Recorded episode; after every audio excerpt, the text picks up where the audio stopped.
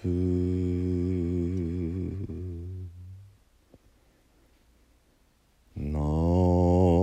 ムアミダブ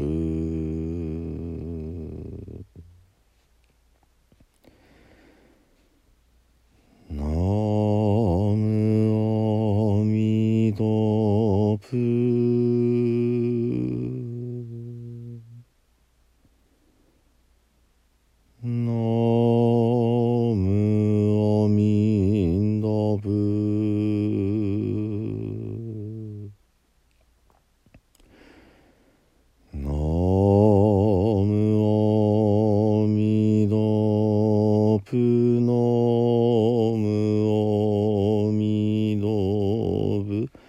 努。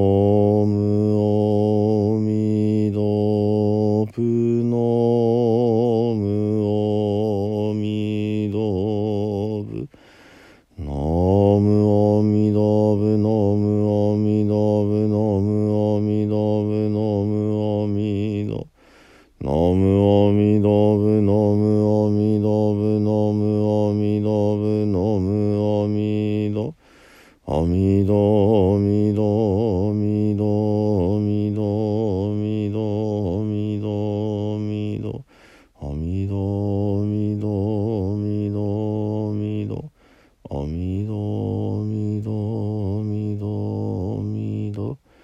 あみどぶあみどぶなむあみどぶつ皆さんこんにちは。三田参道の増田衛進です、えー本日はね、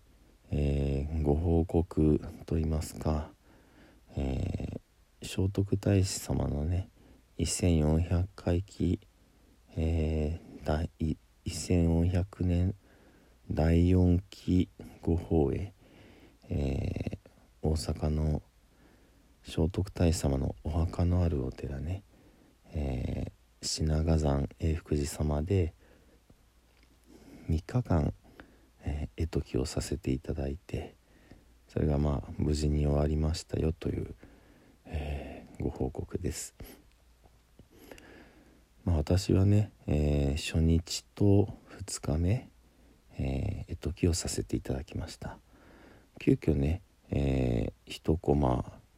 1座増えましてまあそのおかげで初日はその聖徳太子様の絵解きのダイジェスト版ということでね。まあどこもどこも大事な場面ですけれどもそこからさらにまあこれは特にという、えーご生涯の場面だけをね、えー、より抜いてお話しさせていただいて。それからね2日目には、えー全てのお掛け軸の場面をね、えーお話しさせていただいたという形ですね。まあ、40分で収めるのにね実は結構うん泣く泣く削ってしまった部分もありますまあそれでもね、えー初日のダイジェストでお話しさせていただいているので、えー全体としてねあの喋らなかった台本の部分はありませんので、えーそういう意味では思い残すことなくねしっかりできたかなというふうに思います。まあ、あとは結構ね裏方をずっとやっていましてねまず、えー司会進行を行いでその別の、えー座員のね、えー内容によって私がこうページ送りをしていたりしました。それから突発的に起きることもいろいろありますのでね。まあえー YouTube でのライブ配信が初日が最初の1時間がね全く音が流れなくってね。あのお問い合わせいろいろ、まあ、いただいたりしてまあなんとか復旧はできたわけですけれども、えー現場での細かい、え2階の、えー入れなかった人のためのね2階のそのプロジェクターとスピーカーを置いて流していましたがそれの音の不具合ですとかねまあ細かいことはいろいろとありました。がまあなんとかねあの終わってみると無事にやりきったかなというところですね、えー、合計10名の干支機材員が出向しまして、まあ、それぞれのスタイルでねあのずっと絵解きをしていったということですね。まあ YouTube でも、まあ、長いですけどもね、えー、ご覧いただけますので、えー、もしよろしかったらねうんと三河スーパーエットギザ福寺聖徳太子そんな感じでお調べいただいたら出るかなというふうに思います。でもとてもこの永福寺様というお寺がね美しい、えー、立派なお寺様でね、えー、とてもこうありがたかったですね。2日目まあ私毎朝聖徳太子様の御廟にお参りに行くんですけども2日目お参りをしているとねちょうどこう雨が降ってきてですね。で、まあ、会場から近いのでちょうど傘を持っていなかったんですね。ですのであの5秒の前のね階段を上がったところにある屋根の門の屋根の下でねしばらく雨宿りをしていたんですけどもまあ雨の勢いがとても急に強くなりましたので逆にこれは通り雨だなということでね、まあ、結構気楽な気持ちで雨宿りをしてましたがその時にねあのー、ああこれはせっかくだからと思って5秒の、えー、5秒をしっかりとこう拝みながらですねあのー、雨の降る5秒の動画を撮ったりね、えー、それからあこれはかえってしっかりと拝ませていただけるなと思って般若心経をお上げしたりしてね。あのとてもこういい時間を過ごさせていただきました。本当にね聖徳太子様にまあちょっとゆっくりしていけやってこうお声かけいただいたようなね。そんなあのそして雨が雨の後はとてもこう空気が清らかになりますのでね。本当にすがすがしい気持ちで、あの拝ませていただけました。またその5秒の奥の、えー、右奥の方には「えー、病窟下」という歌が刻まれた石碑が立ってるんですね。でその石碑自体は江戸時代のものなんですけれども「病窟下」という歌はどういうものかというとこの聖徳太子様の5秒の中そのお墓の中の石の壁に、えー、針のような細い文字で刻まれていると言われているものです。今入れないのでねまあ本当にあるのかどうかはわからないですけれどもでもそういうこと言っちゃいけないですね。その信仰の歴史の中でこの病窟が非常に重要なんですね。なぜならこの歌は聖徳太子様がお書き残されたまあご遺言のようなものというふうに受け止められていてそこに書いているのが、えー、その聖徳太子様と奥様そしてお母様。このお三人が阿弥陀仏様と観音様聖子様この三田三尊であってこの日本のね私たちを救い導くためにわざわざ、えー、仏の国から私たちの日本に現れてくださったんだこういうね、えー、お念仏